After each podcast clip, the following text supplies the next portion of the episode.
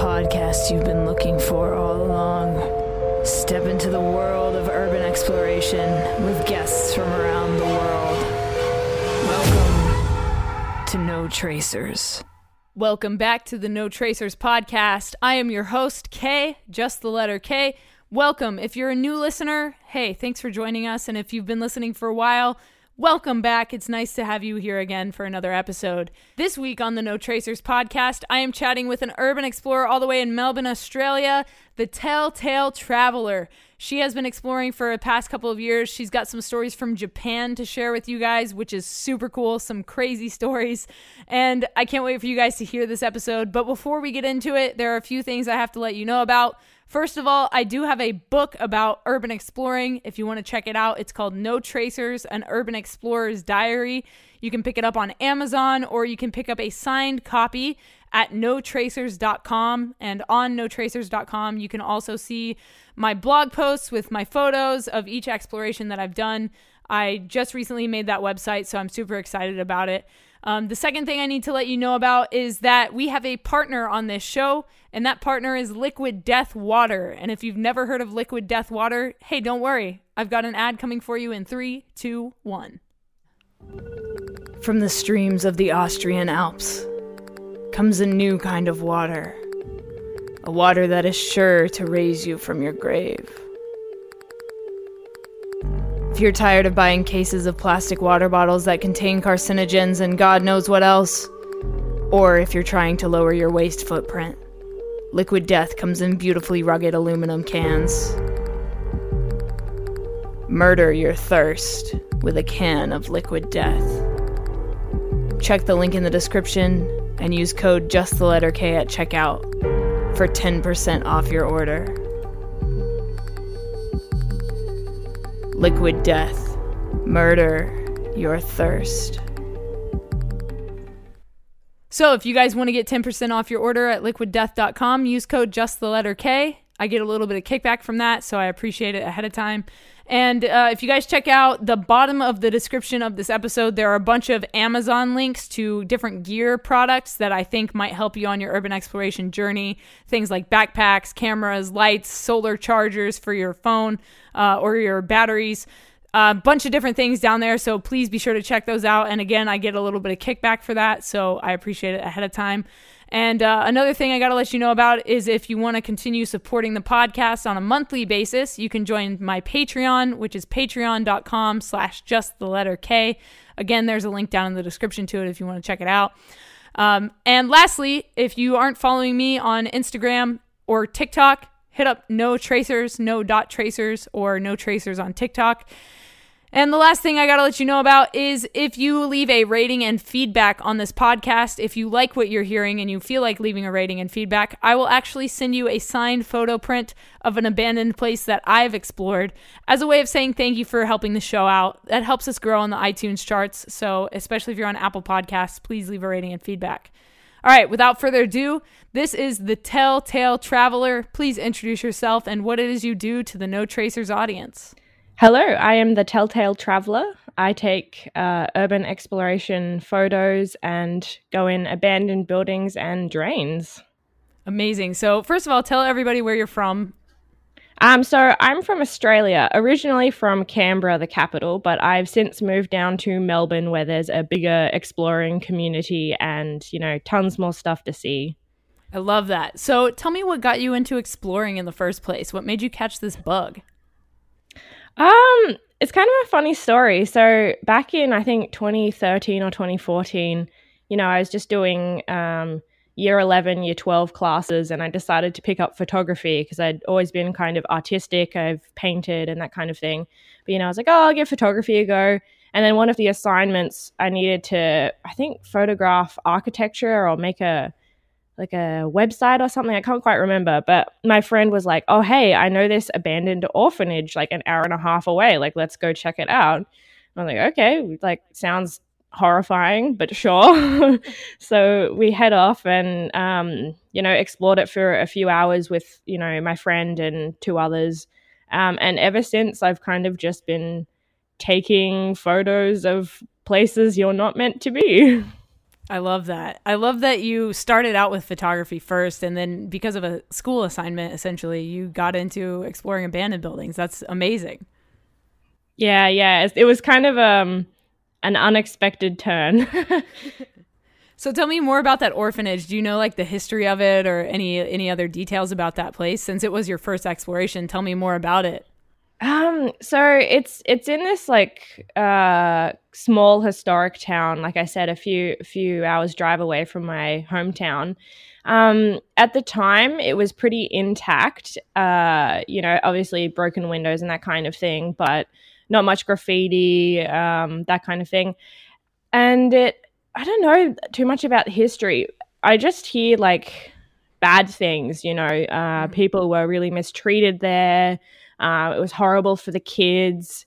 You know, they were kind of all crammed in. You know, the, the tales you hear of a lot of orphanages and mental asylums is just the conditions were terrible because they didn't care and they, you know, the people didn't mean anything to anyone, so no one spoke up. So it's a sad history, but um, uh, you know, I explored it the first time, and since then, it's actually been, I think, deliberately lit on fire a few times. So it, I've, you know, gone back probably four or five times now and i just have this like series of photos where you know it just gets gradually more deteriorated like uh, gradually more damaged and uh, it's just sad. But yeah i don't know too much about the um the history other than it's depressing unfortunately yeah, for sure. And like you said, that seems to be very common among orphanages and, and more more so asylums. Uh, and I think that goes across the world, not just Australia. You know, we have the same kind of stories over here in, in America. Uh, a lot of, you know, mistreatment and and just horrible things that these people did to these mostly kids, you know, and, and it's it's crazy that it's kind of crazy that we explore these places, but I mean at the same time we're we're like time traveling back into into history when we walk into these places. Can you talk a little bit more about the feeling you get when you go into these kind of places? Oh, um, it kind of depends on the place, you know. Um, I've been to like abandoned abattoirs and you know the orphanage and and obviously like drains as well. I'm not sure um, if you, you, guys in America consider that urban exploring, but sure. like uh, drains is a big part of it, exploring in Australia. Um, yeah, I guess it just depends on the place. You know, obviously the orphanage was kind of a somber feeling place, and uh, any like abandoned nursing homes I've been to have always been like really dark and creepy. Especially go at, if when you go at night, it's just really unsettling because you know people have died there or been mistreated there. Um, but yeah, I guess it depends entirely on the place. Most of them kind of have an eerie feeling, obviously, because mm. there's no longer anyone there and a lot of the time they tend to be a bit overgrown or um, bizarrely quiet. Yeah, and I think that that silence kind of brings you into like another. It's like you're walking into a portal almost. It's like you know the world around you kind of stops when you go into one of these places. Mm, definitely, yeah. It's um kind of spooky. It's very spooky, but I think that's why we get a kick out of it. You know. yeah, it's definitely uh, an interesting hobby it's it's I guess the way I get my uh my thrills is uh being in weird places in the dark. for sure. Uh do you have any gear recommendations for new explorers like for example a backpack or a flashlight or a mask or anything like that? Um, yeah, probably. I mean, the best thing to do when you're starting exploring is just explore with what you have. But obviously, you know, if you're gonna explore, good shoes is always um an excellent choice. I almost stepped on a rusty nail while wearing sneakers, and it was uh, a very, very close call. And ever since then, I've been wearing, you know, big work boots or, you know, Doc Martens with thick soles. So I think good shoes is always, you know, a, uh, an important one. And and if you're exploring exploring somewhere with um, asbestos signs, definitely get yourself a proper respirator that's rated to asbestos, like uh, mold and lead paint. That's very, very important. But as for camera gear, if you can't afford it, but you still want to explore, you know, don't let that stop you, obviously. When I first started, I actually, no, even like four years into photography, I didn't own a camera. I was borrowing my boyfriend's and my mom's, and then I saved up. And yeah, so don't let anything stop you. I, I, guess it's just be safe, obviously, but yeah. Yeah, last week we had a an iPhone photographer on the podcast, you know, so it, it, you can literally use your phone to take photos. Uh, don't let your camera or lack of a camera limit you to exploring. And even if you don't have a camera at all, like I still think the experience of doing this is is a- a- absolutely incredible and I I recommend that everybody try it at least once because it's just such a fascinating and unique thing to do. Yeah, definitely. I mean, I took my mom along to explore some abandoned places and a drain, and she absolutely loved it. You know, she grabbed her phone out and was taking pictures as well. So, you know, no matter how old you are um, or what gear you have, it it's possible. You just have to be wary of um, the safety consequences. Absolutely. So, speaking of safety and spookiness, uh, tell me about your scariest explorations. Oh, this is kind of a long one. Okay, go Um, ahead. So, I really like going to Japan, and I've been there twice now. And obviously, Japan has kind of a different culture around abandoned places and, you know, um, spirits. And I think they're a lot more respectful over there. There's a lot less graffiti culture. So, I really enjoy looking at the abandoned places there. And um, I was on a family holiday with my mother and her fiance. And, you know, I had to squeeze in some abandoned places, obviously. Yep. And uh, a long story short, essentially, I dropped them off somewhere, drove a very long way, probably two hours, uh, in a hire car, explored a place, and then realized that I had lost the hire car keys somewhere in the Japanese wilderness in the middle of Shikoku Island. Um, it's uh, yeah, a epic tale of about probably 12 to 14 hours of, you know, I couldn't find my keys. I had to like walk down the mountain and like get the Japanese police involved and I couldn't go and pick my mom and her fiance up and you know, uh just a totally bizarre turn of events. The police officer barely spoke English and I barely speak Japanese, so I had to call a Japanese friend be like, "Hey, can you um talk to him for me because I I can say my name and like where's the toilet and that's it. So, So, how did So, that um, conversation go? oh, with the Japanese police officer, Yeah. um, I kind of lied and said I wasn't actually in the building. I was taking pictures of the outside, and I had Mm. dropped my keys somewhere in the outside, not you know in the forest surrounding this building. Um, and he said, "Well, you know, we have to look for your your keys before I can take you down to the police station and do anything else." Um, and so I had to pretend that you know my keys would have been somewhere around outside of this abandoned building because I was like, I don't want to go to jail in Japan. Like, I don't know what that's like, you know? Mhm. Um, plus, I'd spent uh, three hours probably exploring this place. There's no way we were finding the keys. So, you know, after after looking for a little bit, he drove me to the police station, kind of took my details.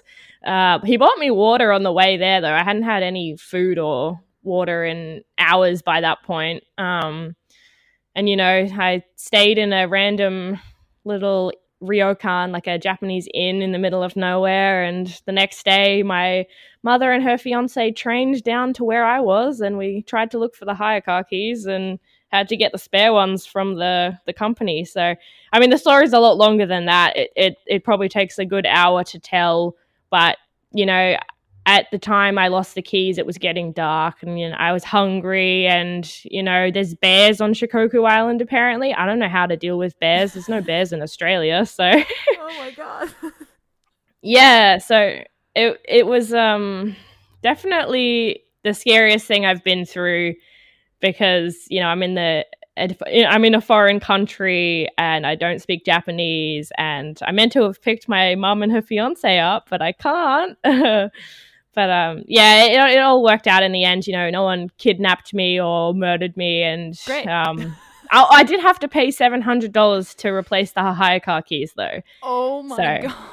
Aus- Australian though, so it's probably like 500 US dollars. But um, That's a lot. yeah, such a long story. But uh, you know, I was wandering around in the dark and I saw like deer and these weird um, I think they're called raccoon dogs. These weird raccoon animals that Japan has. But yeah, just a uh, a tale for a lifetime. Wow, absolutely insane story and i hope one day to hear the the full details of it but i'm sure that's like a, a like you said a whole podcast in itself um, do you have any urban exploration injury stories oh um nothing too terrible uh, obviously the worst one was almost stepping on that nail. I actually like I did half step on it and it went through my shoe, but I didn't put my full weight down on it, mm. so my my foot remained unimpaled, which was nice. Um, I've I've been pretty lucky, honestly. You know, I'm I'm really mm. careful with what I walk on and who I go with, obviously, because having other people to keep you safe and you know spot check you is good. I mean, I yesterday I went draining with some friends and we had to go through this little manhole and I scraped my arm. But honestly, other than that, I'm I'm you know I've remained you know healthy and safe, which is great. Awesome. Yeah, I think, you know, bumps and bruises, that's just comes with the territory of what we do. So I, I feel like I get new scrapes and bruises every time I go to a different abandoned place. yeah. Do you ever just find random bruises and you're like, which adventure did this come from? yeah. And like one time I was exploring this abandoned jail and like if people want to watch the full video, it's up on my YouTube channel. But uh we basically had to escape this jail because a, a cop showed up and like camped outside and was waiting oh, for us to go out the way we came in. And so we were like, okay, we can either go out that way, get caught, or we can go out the back and scale over this razor wire fence. oh, that sounds intense. Oh my God, it was so crazy. And so I, I have like a scar on my leg from like, you know, the razor wire or something like that. I don't even know what happened, but I mean, it was a crazy day. And of course, at the end of it, I was like, guys, I have to leave. I have to be somewhere after this. and so we were like rushing to escape. But, you know, we got out and got back to the car and we just basically like walked past this this cop and we were like, peace out, dude. Like, see ya. Like, he had no idea who we were, you know? So we got away with that one, luckily. Oh, I love stories like that. See, I, I wish I could get, you know, a bunch of urban explorers in a room, buy them all beer and be like, tell me your best stories from start to finish because they, like, everyone has crazy ones. Oh, for sure. I hope after, like, COVID that I can do something like that, you know, like get a bunch of people from this podcast together somewhere and just, you know, share our stories around like a campfire. Oh, it would be so fun. So crazy. So, uh, have you been exploring during quarantine slash COVID? Um, that's a tricky one, obviously, because I'm not sure if um, any of your listeners know how bad the lockdown was in Melbourne, but I was basically confined to a 5K radius from my house. Oh, yeah, that's right. Yeah, so I unfortunately could not explore because we had one of four reasons we could leave the house, which was, you know, work, uh, health related stuff, uh, food shopping, and then exercise. And then it could only be an hour for each of them. So I pretty much, yeah, was stuck inside my house for a good six months. Um, we did do a few sneaky drains near my house, but they're all pretty boring and small. Um, but you know, you can't you can't uh, complain if you know you're stuck in a global pandemic. So unfortunately, I have been stuck in my house. I I started learning more Japanese, but not so much exploring, unfortunately. It's all good. Uh, tell me what your favorite exploration has been to date. Oh, my favorite exploration, probably the first time I went to Japan. You'll, you'll see a theme. I absolutely love Japan. The abandoned buildings are amazing, and I highly recommend anyone who has the chance to go should go. But um, so the first time my boyfriend and I went, I messaged probably like 20 or 30 Japanese explorers before we went. And I was like, you know, hey man, I'm from Australia. Like, I'd love to meet up and go exploring. Cause, you, you know, exploring in, uh, exploring in a different country is hard, especially if you don't know the, the language that well. And, you know, it takes forever to find places because it's all on the internet, but in Japanese. So I messaged all these people and um, only one girl got back to me and she spent the day driving us around. She she had never spoken to me before or met me before but she took us to two love hotels and a little abandoned primary school. But the second love hotel was amazing. It was like this little kind of re- resort village. So think of like individual houses with individual bathrooms and like you know um a bedroom for, for where the Japanese businessmen take their ladies of the night, essentially. Um, but they're all themed. So there was one with a, a train bed, one with like a bed in a car with like mirrored ceilings, like velvet walls, absolutely bizarre stuff. And I never would have seen it if it hadn't been for this like wonderful Japanese lady. She was so sweet. And, um, you know, I, I hopefully will catch up with her next time I go. But yeah, this place was insane. Wow, that's awesome. And so, my next question is about social media, actually. Can you talk a little bit more about what that's done for you? I think social media is pretty fantastic, but also probably kind of detrimental to urban exploration. Mm-hmm. It's definitely a, a double edged sword. Like I said, on the one hand, I can, you know, make friends with people across the world and, and go spend a day with them and, you know, be on podcasts like this. Like we wouldn't have connected if, you know, Instagram wasn't a thing. So it's yeah. it's really great to meet like lifelong friends via social media who love the same thing because before, you know, Instagram, before I was on Instagram, I was just this weird chick who went in abandoned buildings and my coworkers looked at me funny. but um like the the downside is obviously people not caring so much about like keeping locations secret and you know they just name drop them and people trash it or light it on fire or you know so it's it's, it's good and bad but i really appreciate you know the good people on here you know Absolutely. I, I feel the exact same way about it. And I think most of us feel that way about it for sure. You know, it's like you said, a double edged sword. There's pros and cons to social media, but I, I do think that being able to connect with other explorers has been huge, you know, and hugely instrumental in not only things like this podcast, but also connecting with other people in other countries like like you were mentioning about Japan uh, when I went to Portugal I was with my dad and uh, I lucked out and we had a tour guide that actually knew of this abandoned 360 degree restaurant that overlooked the entire city of Lisbon. And I was like, hey man, do you happen to know where this is at? And he was like, oh yeah, I can take you there tomorrow. So like I got to explore this place for like four hours. The security guard there let us in and like he was like, yeah, you can just go in and park inside. And I've remained friends with him. You know, we talk frequently on social media and i think that you know it's connections like that that like you said do last a lifetime. And so i'm super grateful for social media for that aspect of it. Yeah it's it's honestly so good. Like i have so many great friends that i never would have had if it wasn't for social media. Yeah same. Um do you have a favorite history of a place that you've explored mm, that one's really tricky because sometimes when you explore you can't really find a lot of information on a place mm-hmm. I don't, I, I'm not sure if I have a favorite. I think they're all interesting in their own way. Even you know, little abandoned houses. There's a few, not not a ton in Melbourne, but there's a few with old furniture from like the the 80s and 90s, and it's just you know interesting to kind of imagine who lived there if you can't find the actual physical proof. Um, I can't say I have a favorite, but honestly, they're all interesting in their own way if you dig deep enough. Oh, for sure. And then do you have any goal places, like bucket list items or places you'd like to explore? I have a few. I think I think you talked about it on one of your other podcasts, but it is Battleship Island. Yeah. I I got to go on the tour around it, but you need to like bribe a fisherman to take you there, I'm pretty sure. So I'd really like to go there.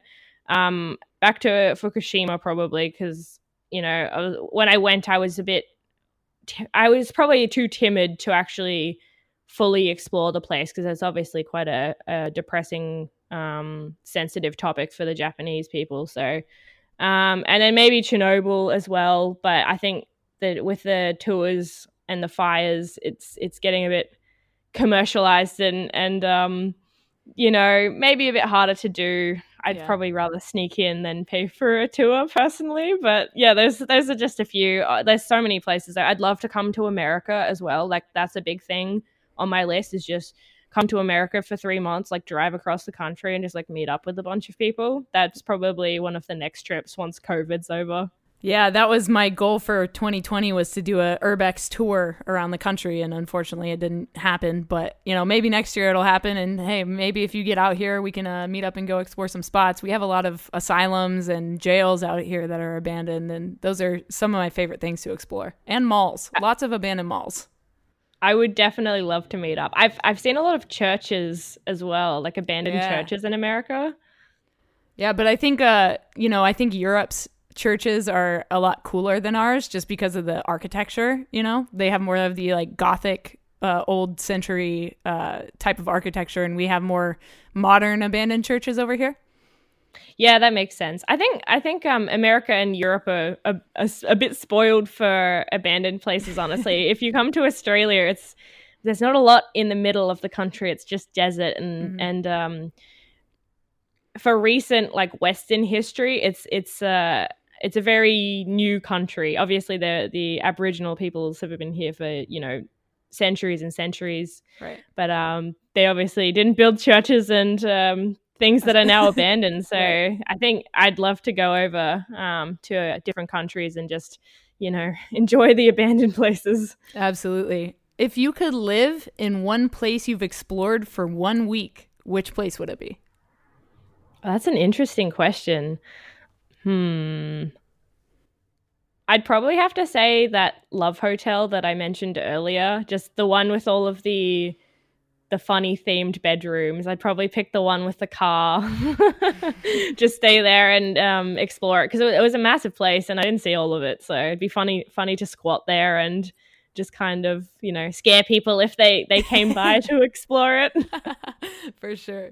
Um, and then my last question for you is what is something you know now that you wish you knew when you started? Hmm.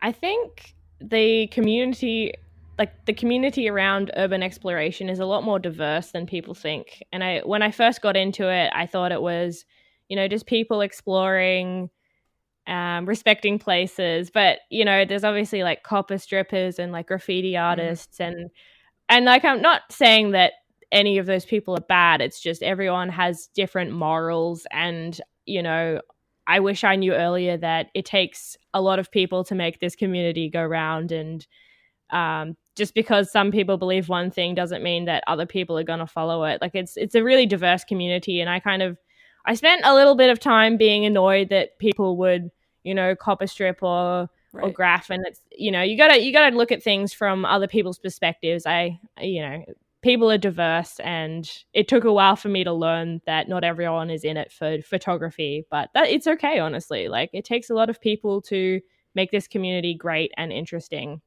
Definitely. I want to one day create or finish, I guess I should say, because I guess I've kind of already created it with video. Uh, but I want to do like a documentary piece about the different types of explorers, like you, like the graffiti artists, the copper strippers, the metal strippers. You know, all the different types of people that explore these places because it, like you said, it's so diverse and so fascinating. Yeah it, that would actually be pretty interesting especially if you got some of their opinions as well like went and talked to them that'd be great Right. can i can i ask you a question actually Yeah, yeah. Ask away.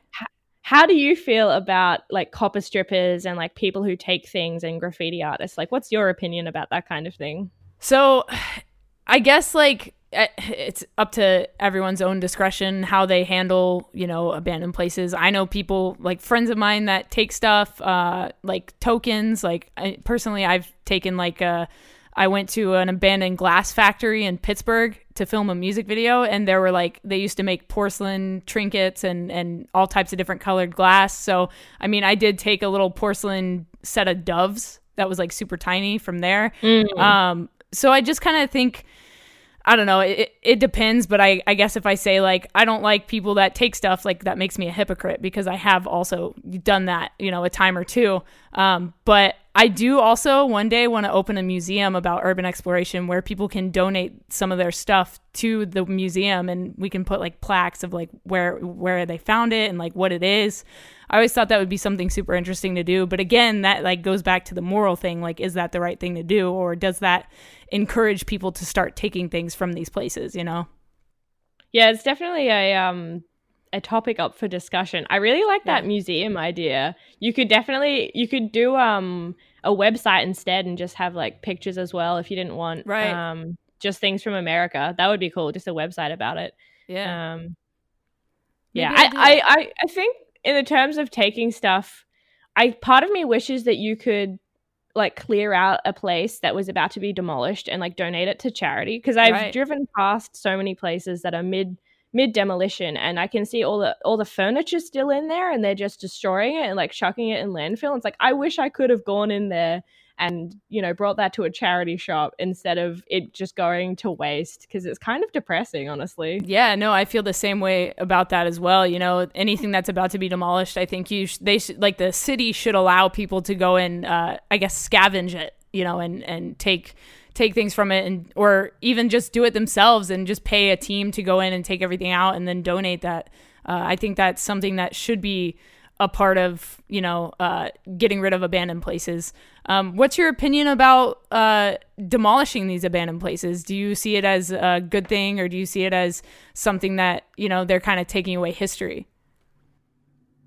That is a really tricky question. Um, I guess again, it depends on the place. You know, if it's just a little abandoned house that's you know falling apart, it kind of doesn't matter. But you know bigger bigger iconic buildings definitely need to be saved it's just you know not everyone has the money like the owners might not care maybe they're maybe it's heritage listed and they're letting it be destroyed so they can demolish it mm-hmm. i guess it, it just depends on the place you know having really beautiful buildings from different decades and eras is is important. Like if you walk through melbourne just seeing the different um, you know like brutalist architecture or like all the kind of gothic style churches it's like it's amazing that they're in use and they're occupied and maybe some of them have been repurposed. And i think saving some of them is definitely good but you know I, it definitely definitely a case by case scenario obviously. Yeah. going through and deciding each one would be time consuming but probably worth it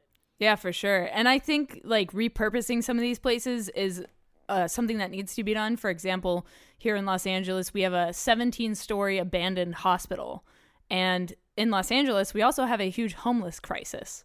Like, we have mm-hmm. thousands of homeless people, and like, you could literally give them a safe place to live. You know, like, they're not doing anything with this hospital. Just clean it up and and repurpose it and fix it up and let these people have a safe place to go, you know? Yeah, definitely. I think I think that's the the other depressing thing is, you know, as explorers we see all of these places and and you're right, there's so many people on the streets. Like again in Melbourne as well and I hope that they have somewhere safer to go at night than just like the, you know, the main CBD street, but you know, if the government could you know introduce something like that that would be great actually i just remembered i think japan was doing something to I think Japan was doing something with their abandoned places, um, making them really cheap. Because I think what two in ten or something is it properties are abandoned in Japan. It's something ridiculous like that because the the population is going down. It says over thirteen percent of buildings in Japan are abandoned.